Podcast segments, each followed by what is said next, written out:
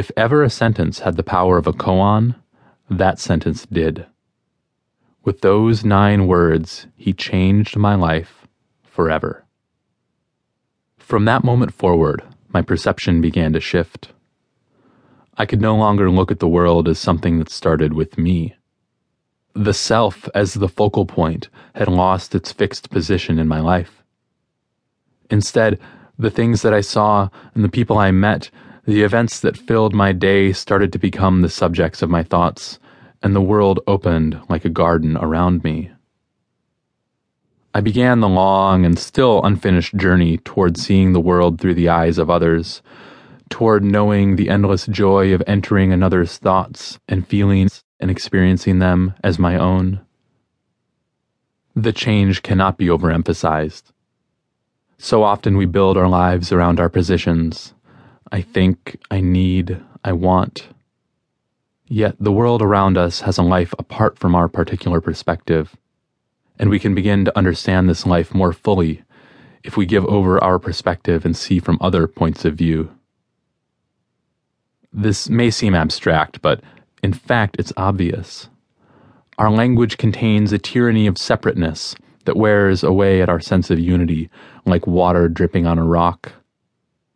I see something, I do something. The I stands apart from the world around me, linked to it only by an action. Over time, my very language increases my separation and isolation by making me see and understand the world as apart from me. I find myself estranged and alone, and I don't know why. Other cultures, especially those where being is seen to permeate all objects, have unity built into their language. That which they see, not the self, is the natural subject of their thoughts. In ours, it is not we have to make a continual effort to move ourselves out of the center of our point of view. Very few people ever make that effort. Poets, perhaps, and painters, and artists, and people for whom empathy is a gift of the spirit. But for most of us, the self reigns supreme in both perception and importance. We need to be shaken from our stance and knocked out of our complacency we need an epiphany, a koan. Reynaldi gave me mine.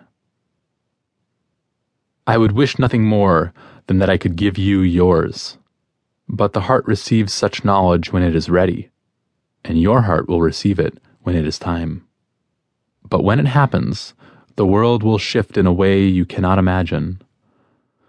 You will stop trying to find your home in the universe and begin making the universe your home Judgment will ebb and appreciation begin.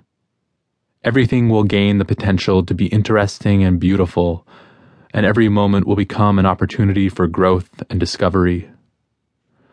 And though you will never completely lose your sense of self, that is the realm of the Buddhas and the saints, you will have embarked on one of the most exciting journeys in life. You will have begun to see the world with the heart of an artist, and that more than anything else, is the secret of keeping the heart eternally young.